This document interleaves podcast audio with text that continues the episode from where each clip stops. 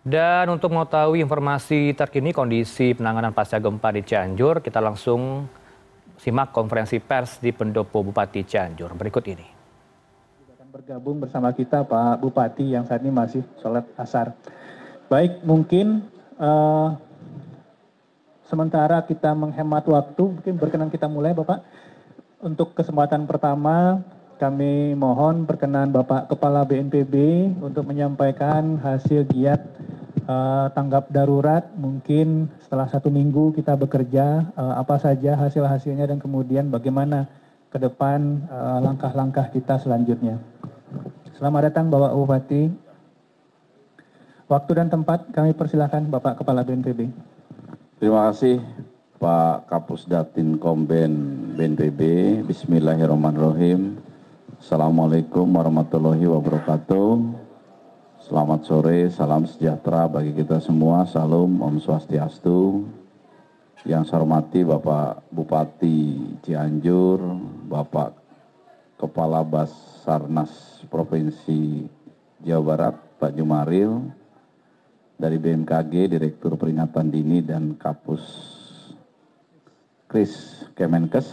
Ya rekan-rekan media sekalian, tadi disampaikan oleh moderator ini sudah hari ketujuh. Saya akan nyampe, menyampaikan kegiatan hari ini hasilnya terkait dengan pencarian dan pertolongan korban. Hari ini ditemukan tiga jenazah. Nanti terkait ditemukannya di mana segala sesuatunya nanti di sini ada Pak Jumaril nanti silakan rekan-rekan wartawan bertanya. Sehingga di catatan kita semua ya berarti dengan ditemukannya tiga ini sampai hari ini yang meninggal dunia menjadi 321 orang. Begitu ya karena kemudian yang masih hilang kemarin disampaikan 14 karena sudah ditemukan tiga berarti masih ada 11 korban yang masih dinyatakan hilang. Kemudian luka berat yang saat ini masih dirawat di seluruh rumah sakit baik di Kabupaten Cianjur maupun yang sudah dirujuk ke rumah sakit-rumah sakit lain terdata 108 orang. Ini di luar dari yang kemudian ada penyakit-penyakit setelah mengungsi gitu ya. Tadi mungkin para rekan-rekan wartawan ada datanya, ini sudah juga dievakuasi ke fasilitas-fasilitas kesehatan terdekat. Kemudian per hari ini Satgas Gabungan ya Satgas Gabungan juga sudah berhasil mengidentifikasi titik-titik pengungsian. Jadi semuanya seluruh Kabupaten Cianjur ini ada 325 titik pengungsian. Banyak sekali ya. Dan 183 itu yang terpusat. Terpusat di sini adalah kekuatan yang mengungsi di atas 25 orang. Kemudian ada 142 titik pengungsian mandiri. Artinya masyarakat yang mendirikan tempat-tempat pengungsian di sekitar rumahnya masing-masing dengan kekuatan di bawah 25 orang. Kemudian yang berhasil didata, jumlah pengungsi per hari ini adalah 73.874 jiwa atau 74 orang saya ulangi 73.874 orang. Rinciannya pengungsi laki-laki 33.713 orang. Pengungsi perempuan 40.161 orang. Penyandang disabilitas ada 92 orang ibu hamil ada 1.207 orang, dan lansia ada 4.240 orang. Kemudian untuk rumah dan infrastruktur yang rusak, ini tentu, tentu saja angkanya akan berkembang ya. Kemarin atau tadi pagi saya ulangi Bapak Bupati sudah melepas tim pendataan gabungan baik dari unsur pemerintah daerah, unsur TNI Polri dan dari perguruan tinggi untuk mendata rumah baik yang rusak berat, rusak sedang, rusak ringan dan seluruh infrastruktur.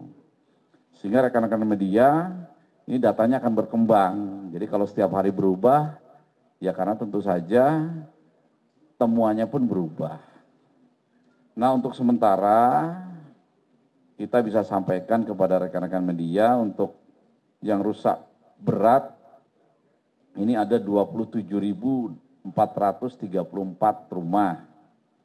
Yang rusak sedang ada 13.070 rumah yang rusak ringan ada 22.124 rumah. Sehingga totalnya 62.628 rumah. Kemudian infrastruktur sekolah ada 398, tempat ibadah ada 160, fasilitas kesehatan 14, dan gedung kantor adalah 16 sampai hari ketujuh yang menonjol karena titiknya banyak ya 370 ulangi 325 titik pengungsian tersebar di 15 kecamatan. Ya, jadi ini banyak sekali sehingga tentu saja membutuhkan sumber daya yang tidak sedikit. Tenda-tenda baik yang besar maupun yang kecil yang ukuran untuk 4 kali 6 ataupun 3 kali 4 untuk keluarga ini masih dibutuhkan banyak. Kami secara bertahap juga terus menambah ya. Tapi tentu saja karena tersebar ini menjadi permasalahan yang semakin hari harus selalu dipecahkan terkait dengan tenda. Kemudian distribusi logistik relatif sudah lebih baik daripada hari-hari kemarin.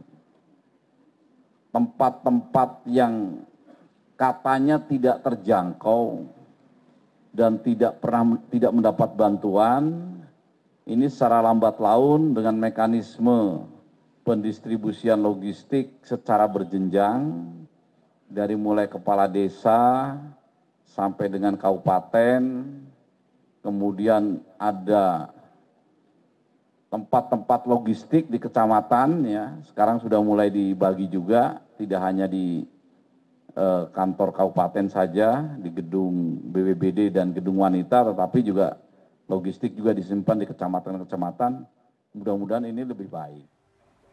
Iya, kita simak bersama tadi keterangan pers yang disampaikan oleh Kepala BNPB, Legend TNI Suaryanto, bahwa pihaknya memastikan distribusi logistik berjalan lancar hingga kini karena sudah memetakan dan juga e, memberikan arahan ke para camat, kepala desa setempat untuk memberikan logistik bantuan.